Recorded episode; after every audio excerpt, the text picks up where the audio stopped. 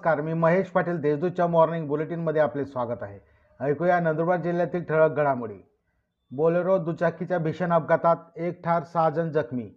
शादा लोणखेडा बायपासवर चारचाकी व मोटरसायकलची समोरासमोर झालेल्या धडकेत मोटरसायकलस्वार जागीच ठार तर सहा जण जखमी झाले आहे. यातील एक जण गंभीर असल्याने त्याला जिल्हा रुग्णालयात दाखल करण्यात आले आहे. कोठवा नाल्यावर नवीन पुलाचे आमदार राजेश पाडवी यांच्या हस्ते लोकार्पण.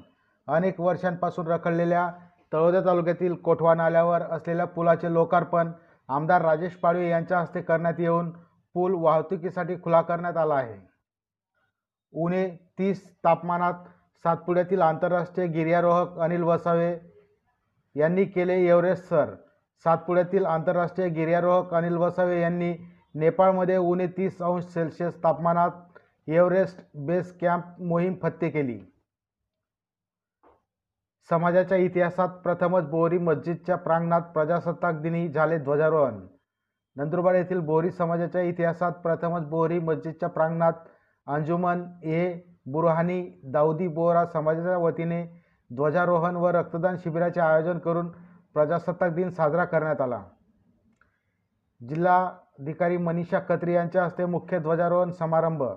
भारतीय प्रजासत्ताक दिनाच्या बहात्तरव्या वर्धापन दिनानिमित्त जिल्हाधिकारी मनीषा खत्री यांच्या हस्ते पोलीस कवायत मैदानावर मुख्य शासकीय ध्वजारोहण करण्यात आले.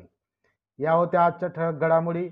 अधिक माहिती व देश विदेशातील ताज्या घडामोडींसाठी देशदूत डॉट कॉम या संकेतस्थळाला भेट द्या. तसेच वाचत रहा. दैनिक देशदूत धन्यवाद.